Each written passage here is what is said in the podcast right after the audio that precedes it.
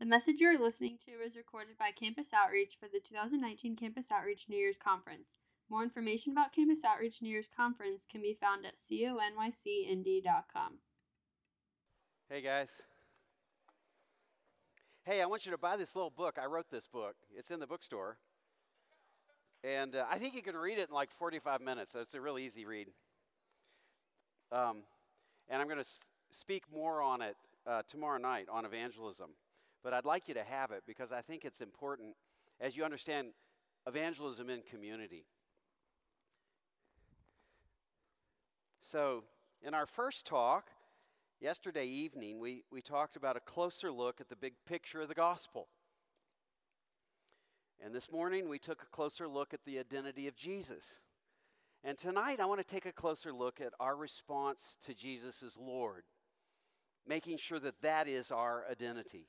You know, the older I get, the more I see how important the university days are and how much you are deciding about your entire life, the things that you're doing now.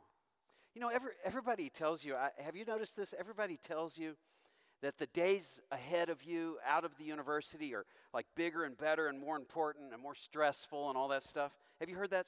Have you heard that kind of stuff? I mean, you know, you think you have time. You think you're you don't have any time right now. Just wait till you get out, right? You, people tell you that. I think all that stuff's a lie. I think some of the most stressful days I ever had was in university. Like I still have bad dreams about exams. You know, I have that dream that I suddenly wake up, you know, I figure out that I, I had this class I was supposed to take and I, I go take this exam and it's always in Greek or something and you know, it's terrifying. People tell college students lies all the time. They tell you your most important days are ahead of you, right? But I say the most important things that you do are today, these days, today. Because today you make choices. We're not even sure we have a tomorrow. A number of years ago, Leanne, uh, my wife, was facing some serious depression in her life. It was, it was a number of years ago, maybe like 12 years ago. And there were a lot of factors in that. We, uh, we were overseas. We'd been living overseas for a while. Cross cultural living is stressful. Uh, we, our middle son was autistic and he, he, he, was being homeschooled. We had relied a lot on Tristan, our oldest son, with him, who is really good with our middle son, but he left for college. Um, and just depression and anxiety fell on her. It was like a ton of bricks. It went on for a number of years. And by God's grace, it eventually lifted. If you have problems with depression, anxiety, um, uh, fears, she'd love to talk to you. She'd love to talk with you about that. But during those days, a good friend, Michael Lawrence, who was praying for us, caring for us, told us to remember that according to the Bible, there are only two days we, wor- we really worry about it's the day, today, and the day. There is this the day in the Bible. So we get through the day. Jesus said, Tomorrow's got plenty of worries. They're going to be there for you tomorrow. Don't worry about tomorrow. Worry about today. And the day when either Jesus returns or we meet him in the afterlife. The passage that we just read for you is about the day which I'll, I'll explain more. But the day is the most important day of your life, more than graduation, more than your wedding day, more than the birth of your first child. It's the day when you will stand before God. So, Matthew 7, this passage we just read, comes at the end of one of Jesus' most famous teachings called the Sermon of the Mount. It's the very end of that. It's just just a couple short verses, but I have three really important points the Lordship of Christ, the will of God, and true righteousness. So let's talk about the Lordship of Christ. When they heard Jesus say, verse 21, which was, Not everyone who says to me, Lord, Lord, will enter the kingdom of heaven, but the one who does the will of my Father who is in heaven. Now, in this first phrase, in the first sentence, it's not even a full sentence. verse 21, Jesus says something astonishing. It's easy to skip over. But he says, Not everyone who says, Lord, Lord, will enter the kingdom of heaven. So stop right there. Um, let, me, let me highlight how this would have sounded to the people in Jesus' day. When Jesus said that, they would have thought he was a madman. Even his own family, as we mentioned this morning, thought he was a, a madman. He'd lost his mind. We, we mentioned this morning that they thought he was crazy because he predicted he would suffer, that he would be killed, that he would be rejected, that he would be raised from the dead. And here, in, in this phrase, the idea that anyone would call him Lord was just nuts. They had logical reasons to say that. He was an uneducated carpenter's son. He was outside of the religious system. He was an itinerant preacher with a band of unschooled fishermen. Not only did they think he was crazy, they thought him a blasphemer, someone who curses God. Hear, hearing those things is why they wanted to kill him. So we read in John chapter 5 for this reason, they tried all the more to kill him. That is Jesus. Not only was he breaking the Sabbath, but he was even calling God his own Father, making himself equal to God. There are those in the world today still who would see his claim to lordship as blasphemy. Our Muslim friends all would still claim that Jesus' claim to divinity is blasphemous. To call Jesus God carries the same offense in Islam as it did to the Pharisees in Jesus' today. But much has changed in how we see Jesus today. We see that the prophecies that he made came true. In his own day, they came true. He was rejected. He did suffer. He was crucified and killed and rose from the dead. But also historically, through the ages, we see that his prophecies that he preached have come true against all odds. So he said, for example, that his gospel would be preached throughout the whole world. And it's happened. And regardless of whether or not you believe his words, you, you must acknowledge that what he said has been one of the greatest forces of change the world has ever seen. And, and one more thing about Jesus it's, it's not just that we see his prophecies come true in his own day or prophecies come true after his death historically. It's there's, there's this transcendent thing about the shared experiences of all believers. Leanne and I have directed short term programs around the world. We've been in North Africa, we've been in Guatemala, we've done a lot of work in East Africa. We love East Africa, primarily Kenya. It was in Kenya that this really came into, into shape for me about what it means to have shared experiences in Christ. Uh, we, we had assignments of students. We would take university students all across East Africa and put them in either missionary homes or Kenyan pastor homes. These were often in extremely rugged situations. And we were in the Masai Mara. I had just rented a car. If the rental car agency had known where I was taking their little Fiat Uno, they would have never rented me the car. Uh, I had classic missionary directions go to the tree, take a left. Don't worry, it's the only tree. You will drive 10 miles down a dry riverbed. You know, it's a kind of classic missionary direction. So I do that. I'm down the dry riverbed. I drop off these two students with a missionary house. They are terrified in the middle of the Masai Mara, the uttermost.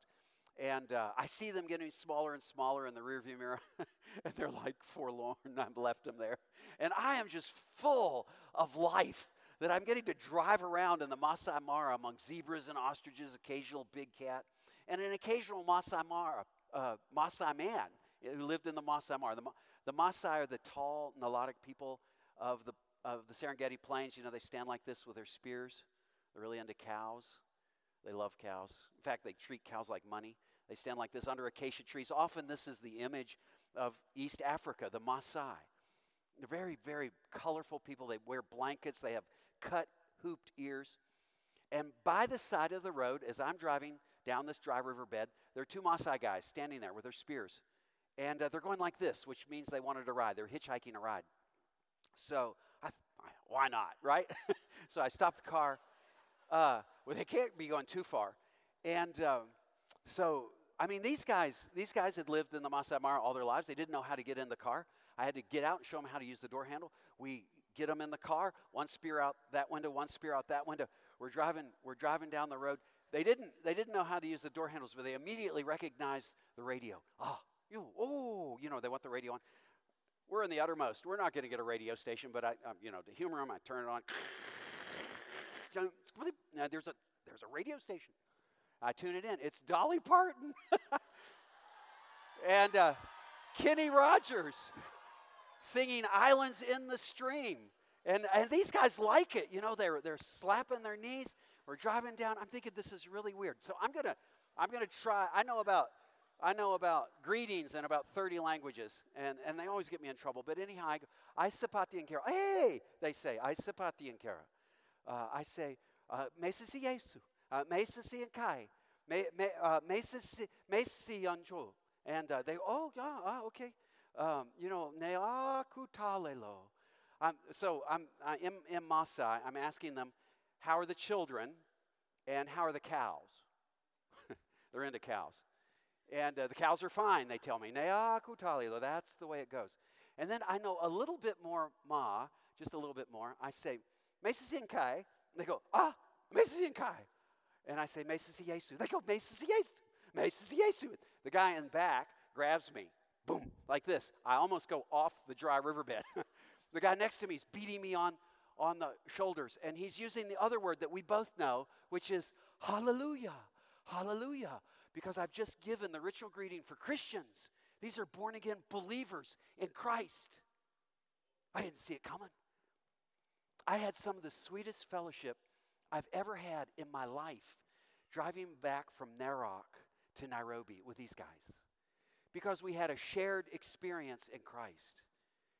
We, we shared a born again love of Jesus. Look, you took a white guy from Kentucky, you plop him down in the middle of East Africa, and you connect with Maasai herdsmen who know nothing about my culture, I know nothing about theirs, except Jesus. There's no way to explain that except, except the fact that Jesus is the Lord of the whole world. So, certainly, the evidence of history, the evidence of these shared experiences tell us that people were just flat wrong when they saw Jesus as crazy. No longer do we look back on Jesus and think he was a crazy man this itinerant preacher making outlandish claims. Millions have preached his words. Tens of thousands of seminaries and institutions of higher learning have been established to proclaim his names. And so when you hear testimonies about before and after, what, what identity was before and what identity was in Christ, you're hearing something that stretches back for centuries to Jesus. There's no better evidence that he is Lord. Jesus is Lord. He is as he claimed. So today, when Jesus claims to be Lord, you should at least listen to what he says and what he means. So when Jesus says, Not everyone who says to me, Lord, Lord, will enter the kingdom of heaven, it is a necessary but not sufficient statement. Any, any philosophy majors here? Not a single one. Oh, bless you. There we have a philosophy major in the back right corner. Well, a philosophy major understands, uh, you know, statements that are necessary but not sufficient.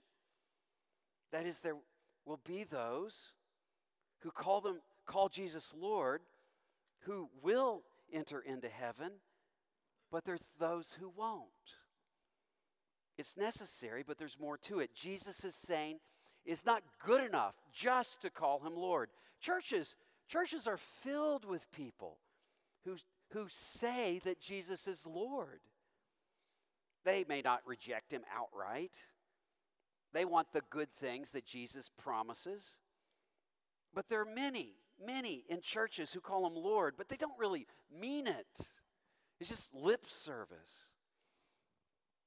They're what I would call name only Christians. But you don't want to be a name only Christian. It's hypocrisy. And many of them don't even recognize it. Your heart needs to be in line with those words. Jesus, as your Lord, means that He wants to be the center of your universe and that your life should revolve around Him, not you. Now, this, this touches us on an identity level deep, deep down inside of us because our natural tendency, our natural desire is to reject the lordship of Jesus in our lives. It's because we want to be God. It stretches back to the garden, like we, we talked about last night. The fact is, most people reject Christianity not because they have deep concerns or reservations about the credentials or qualifications of Jesus, or that they're upset about the Spanish Inquisitions, or that they can't fellowship with all the hypocrites in the church, or that they're worried about the innocent people going to hell, or that they believe there are contradictions in the Bible, or any other various smoke screens. The fact is, most people reject the lordship of Christ in their life because they want to be God. They want to be Bob Almighty. They want to be Jane Almighty. People reject Jesus because they don't want him messing with their lives, no matter how bad of a mess they make of their lives. According to Jesus, it's not always obvious who is following him as Lord and who isn't. Which brings us to the second phrase in verse 20, 21 about God's will. So, in the second half of verse 21, he says, We need to do God's will. What is that? God's will for our lives is very different than what most people think, even what most Christians think. So, in verses 22 through 23, he tells us what God's will is not, what it's not. So in verse 22, he says, On that day, many will say to me, to Jesus, Lord, Lord, did we not prophesy your name and cast demons in your name and do many mighty works in your name? And then will I declare to them, I never knew you. Depart from me, you workers of lawlessness. That this is the day. This is the day that will come when we die. Jesus promises that our death is not the end of our existence. We will stand before Him on that catastrophic day that we talked about this morning. And Jesus here reveals that He is the one who grants entrance. And many of these people recognize Him and they call Him Lord. And then they start talking about all the good things they did for God through their good deeds. And it's impressive stuff. Did you see this list? They prophesy in the name of Jesus. They cast out demons in Jesus' name. They do many mighty works. Jesus says this. They do many mighty works in the name of Jesus. Yet, oddly, strangely, Jesus says he doesn't know them. How, how could he not know them? They did all kinds of things in his name. What's the problem? Well, now, this, of course, cuts right at exactly what most of the world thinks about how to get to heaven. Jesus is contradicting vast majority opinion. That is, we stand before God and we tell him how good we are and how we've been and what we've done. And we, we know we weren't perfect, but look at these good things. I, I mean, they, they approach Jesus and they point to their works as the reason they should go to heaven, not the works of Jesus. They believe in themselves to gain heaven. Their righteousness comes from themselves. There, there is a self righteousness here. I, look, I I bet you know some self righteous people, right? And I bet you don't like that in them. You might like them or put up with them, but you don't like self righteous people. I don't like self righteous people. I don't like self righteousness when I see it in myself. You know, so, uh, you know, someone cuts me off into, in traffic and I consign them to the lake of eternal fire, right? Uh, but if I cut someone off in traffic, you know, I'm late, I'm in a hurry. I'm self righteous. I hate that when I see that in myself. And it's there, it's in me. Nobody likes self righteous people. There's, a, there's sort of a, a yuck factor to self righteous people. And if we don't like it, what, what makes you think God would like that? What makes you think God would like self righteousness? That we would stand in front of God and tell Him our good things, what we've done, even if it's in His name. He's the one, God is the one who sees self righteousness most clearly. And if you try to earn God's favor, if you try to gain heaven in your own self righteousness, Jesus says you are being lawless. It's lawlessness. So Jesus says to the self righteous, Depart from me, I never knew you. He's saying to them, You thought that being good in your own eyes would impress me? You can't get to heaven by your own works, no matter how good they are. I was in New Zealand. I was speaking to a group of students. There was a young woman there who's a daughter of a, a missionary. She spoke flawless Indonesian. Uh, and after I had spoken on this passage, she came up to me and said, What about Mahatma Gandhi? Why, why won't he go to heaven? And I said, Well, I don't, I don't know Mahatma Gandhi personally. Uh, so I'd hate to tell you he's going to heaven or hell. I, don't, I just don't know him. But I can tell you this you only get to heaven through the works of Jesus, not how many good things you've done on the world. And there's the key. Do you see it? What Jesus says? You must be known by him. Depart from me, he says, I never knew you. That's why it's not about what we claim. It's not when we say, Oh, Lord, Lord. It's necessary, but it's not sufficient. What's sufficient is for Jesus to know us. That is his will for you. Otherwise, we're lawless. So, in summary, Many people say they know God, they call him Lord. They talk about doing things in his name. But according to verse 23, Jesus says a person's access to God is based on their relationship with Jesus.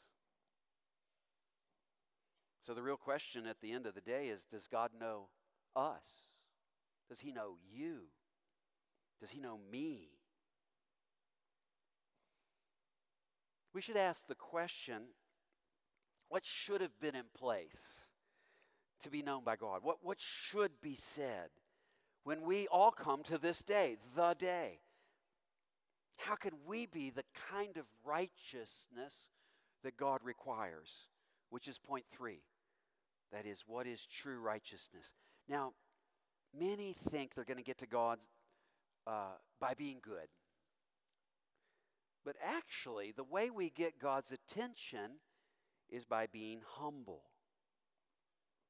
C.S. Lewis said that we're not bad people coming to God to become good, but we are rebels who lay down our arms. He's picking up on the idea from Ephesians chapter 2, where Paul tells us we are all enemies of God. It's not just that we're broken and separated from God, we are actually at enmity with God. We are enemies of God. And so, true righteousness is humbling ourselves by acknowledging that we are far, far short of God's standards. I mean, is there anything more humble than seeing our sin for what it is? Uh, that is, taking God's side against our sin. We take that deep look in our hearts and we recognize there is an enemy in us. It was John Owen who talked about the enemy within.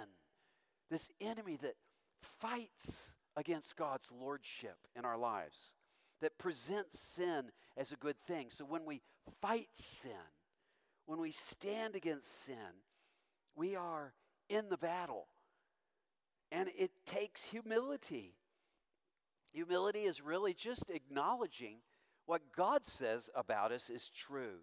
So we acknowledge our sin, we beg for mercy, we trust that Jesus is Lord, not ourselves. He is Lord, and that we will be known by Him, accepted by Him, loved by Him. So listen, if you have never done that, if you've never come to that place where you have humbled yourself before God, no matter how many wonderful and good things you've attempted, you are not a believer.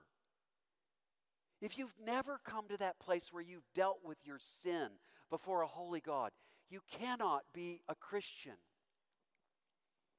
It's interesting, back in the days of the Puritans, when everyone was a Christian, the question for them was not when did you become a Christian or what happened to you when you became a Christian. Those are excellent, excellent questions. I was glad for Bergie to ask them tonight. But, but listen, when, when everyone was a Christian back in those, those days, the question really was when did you deal with your sin? That, that, was, that was how they determined who was truly a Christian, who had truly repented and put their faith and trust in Christ. So, at best, if you've never done that, done that, you're just a name only Christian, and you should examine your life. Paul says, examine your life. What they should have said as they stood there before God is that I'm a sinner. I'm saved by trusting not in myself, but in your work on the cross to forgive my sin. The Christian message is that our sins were placed on Jesus when he went to the cross, that he bore our sins. The Bible says that he who knew no sin became sin for us in 2 Corinthians chapter 5. And then God looks on us and sees the righteousness of Christ. We are clothed in Christ's righteousness. We become Christ righteous, not self righteous. Then, after salvation, after that comes, this gift of salvation comes to us, our good works please Him. He works in our, our life, He gives the power and strength to fight sin. We fight sin, we attempt good deeds for Christ as a way to show our love for Him, but never, ever as a way to gain His acceptance or gain salvation or gain entrance to heaven. So on the day, we will say, Lord, we're sinners saved by your mercy, not, Lord, look at all the good things we did. You, you, you must understand this passage. I, I cannot tell you a more important passage for your life. You must understand that even religious works do not get you into heaven, do not grant you access to God. It is only by confessing sin and putting your life in the hands of Jesus as your Lord and trusting His work, not yours. It's like trying to jump to the moon. You can jump higher than some, lower than others, but nobody is going to jump to the moon. That's what it's like to try and gain access to heaven on our own strength. Gaining heaven is a gift. We don't earn it, we don't deserve it. We just accept it as a gift from God. And listen, there are some of you here that can hear me. You, you hear this. This is making sense. Many others, it, it, you, you can't make sense of it. It's okay. But for those of you who hear it, for those who have ears to hear, it is imperative that you act on it, on this message of the good news. Because you want on the day for Jesus to say, I know you. I mentioned earlier that the day of judgment will be one of the most important days of your life, and it is coming.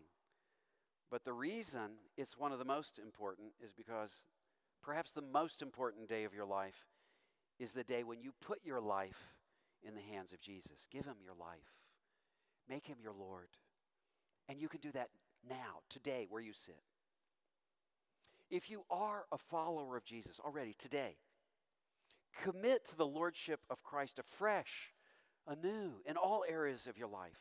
Give up those things that keep you from Him. Put them aside. They are just fleeting pleasures of the world, they do not last. And live for Jesus as Lord, which, which starts in your heart. I want to give you eight flags to help you sort this out because the Bible does say, examine your hearts. And as we've already seen, this is sometimes difficult to sort out. I want to give you eight flags, eight markers that will help you sort this out in your own heart. So, number one is is Jesus number one in your heart? Or do you merely, merely just desire good byproducts of the Christian life warm Christian fellowship, comfort, success, acceptance by nice people? Two, are you soft to God? Does His correction in your life, through His Word, through the church, His people, does His correction make you want to change? Are, are you distant and unyielding and take offense if there's questions about your walk in Christ? Three, do you see spiritual growth in your life? Are you in the same place you've always been spiritually?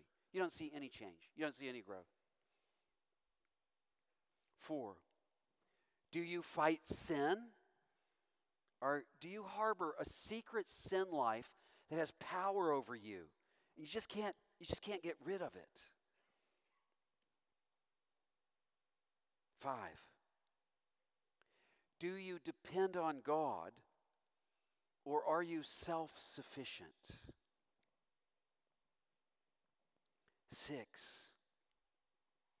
Do you desire God over the world or does the treasures Jesus offers sort of seem pale and insignificant next to the treasures of the world? Seven, do you trust in the work of Jesus, knowing that you are no better than others? Or do you reassure yourself by saying, Well, I'm better than most people? Eight, do you respond to his love by wanting to serve him and love him back? Or do you want to earn his love by being good? These are indications of true righteousness and true lordship of your life. So beware of these, these negative sides to things, the, just the desire for good byproducts, uh, sort of unyielding offense about challenges to your spiritual walk. There's no growth in your life. Harboring secret sin lives, self sufficiency, a desire, an inordinate desire for treasures of the world, comparing yourself to others, wanting to earn God's love. When I was uh, a freshman, my roommate was John Lovett. And uh, John had been in my high school. He was actually the, I was, I'm from Owensboro, Kentucky, of all places. And um, he was the only person from my high school that was at Rhodes College in Memphis that I knew, and he became my roommate.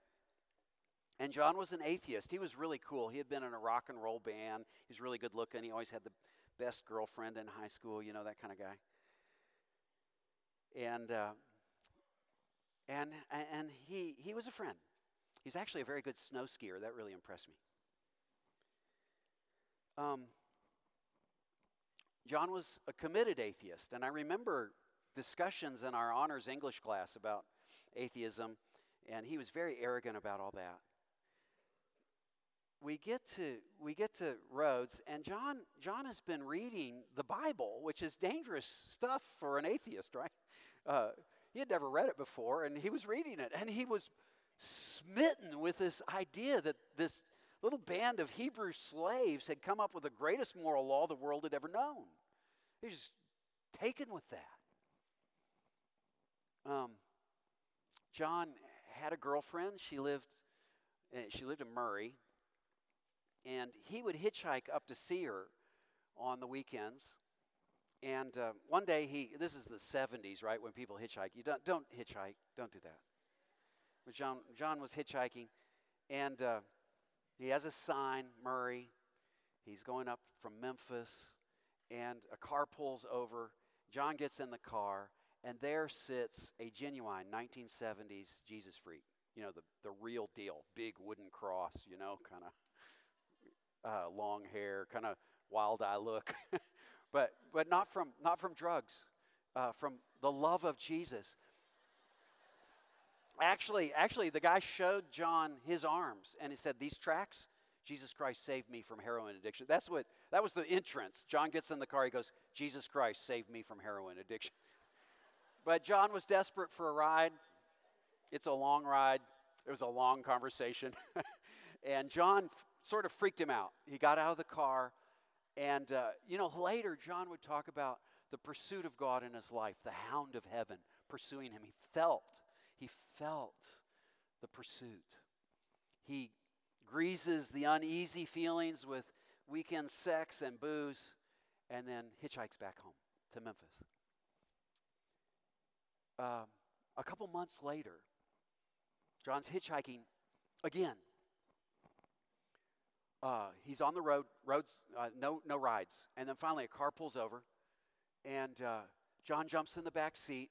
And there, to his utter shock and amazement, sits the same Jesus freak who kind of puts his arm over, over the seat, grins at John, and says, the obvious, God's after you, man.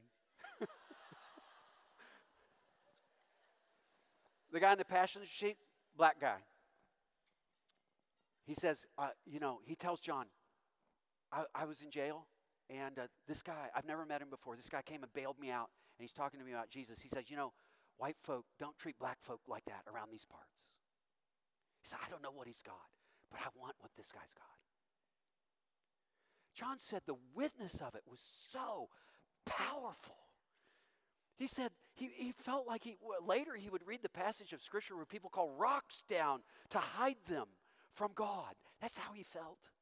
And finally, as, as he listens to these two guys talk about Jesus, he just can't take it anymore. The car goes completely claustrophobic. He says, Let me out of the car. Just, you know, what? You know, the Jesus freak guy go, Man, you're in the middle of cornfields, man. You ain't going nowhere, man.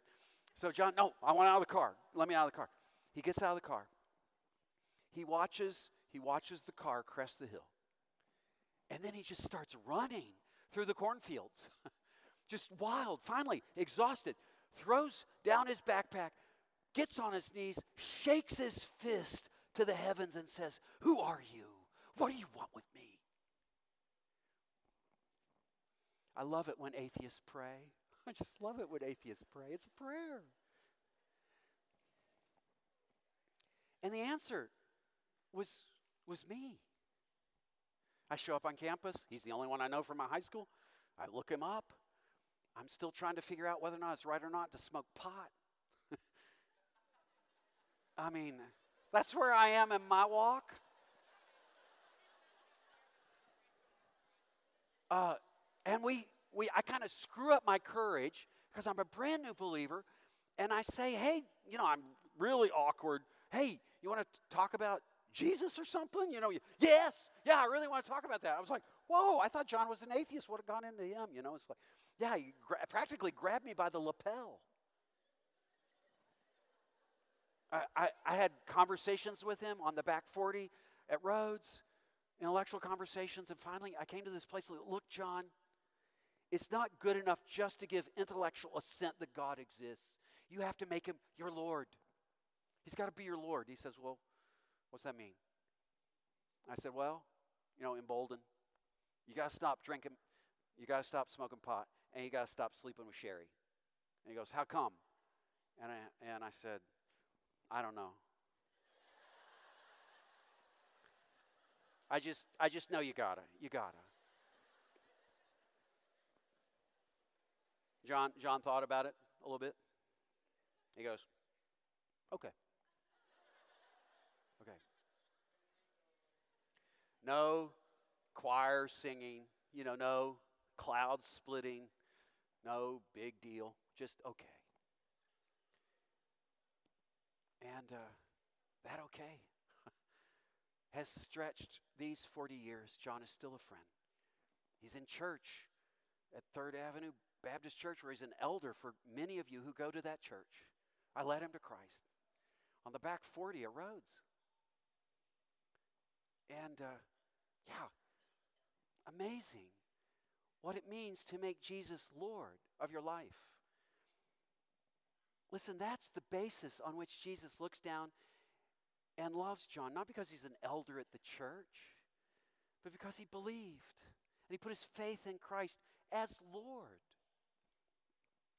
You know, sometimes I, I think about I think about that Jesus freak driving down the road. Do you think he was worried about offending a non-Christian, some atheist? I, you know, look, when we get to heaven, we might meet this guy. This guy who had this ministry along the road between Murray and Memphis. And who knows how fruitful that was. Just calling people to make Jesus Lord. I want to call you to that. Just like that Jesus freak. I want to say, listen, I think God's after you, man and woman. I think God's after you. And He wants you to make Him Lord in faith.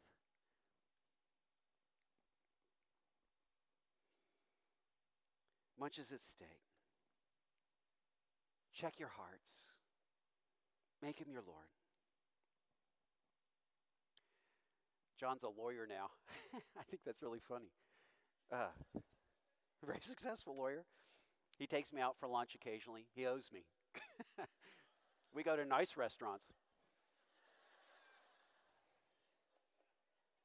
One day John was he was telling me, "Look, Mac, I don't I don't understand the sovereignty of God. I can't get this. How one day we're going to get to heaven on the day, and um, we're going to be there, and you're going to throw your crown down in front of Jesus on the feet of Jesus, and that's my life. I don't know how you get credit for something God did in my life, but I know it's true. And I just want to say thank you. I just want to say thank you. If you know Jesus is Lord, I want to call you to call other people to the Lordship of Christ. It's the best thing you can do for friends and family, those you know. Amen. Amen. Let's pray. Lord Jesus, oh Lord, we call you Lord Jesus because you are we would ask that you make our hearts humble before you. That we recognize our sin for what it is and an affront to you. That we never count our, on our own goodness, our righteousness, our own self righteousness, knowing that it is lawlessness before you. We pray, Father God, that you would accept us because of the work of Christ, who calls to our hearts to put our faith and trust in you. Make it so, O oh Lord God. In Jesus' name, amen. Amen.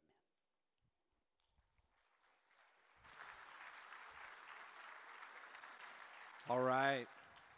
Give it up for Mac one more time. You guys been enjoying him? We get Mac one more day tomorrow. But again, like we do after every talk, we're going to have some time of discussion. Just to remind you again, we have that one thought page on there. So as you guys are looking through um, and discussing with the people around you, make sure to write down that one thought. And the discussion question today um, is going to be which one of those eight flags, those eight markers that Mac was talking about, is the most challenging for you? Um, we're actually also going to have uh, on the screen for a few moments, just going to be clipping through each one of those flags if maybe you forgot or couldn't write them fast enough. I somehow did it, but it doesn't look very good. So we're going to have those up there on the screen, so we're going to have some time of discussion.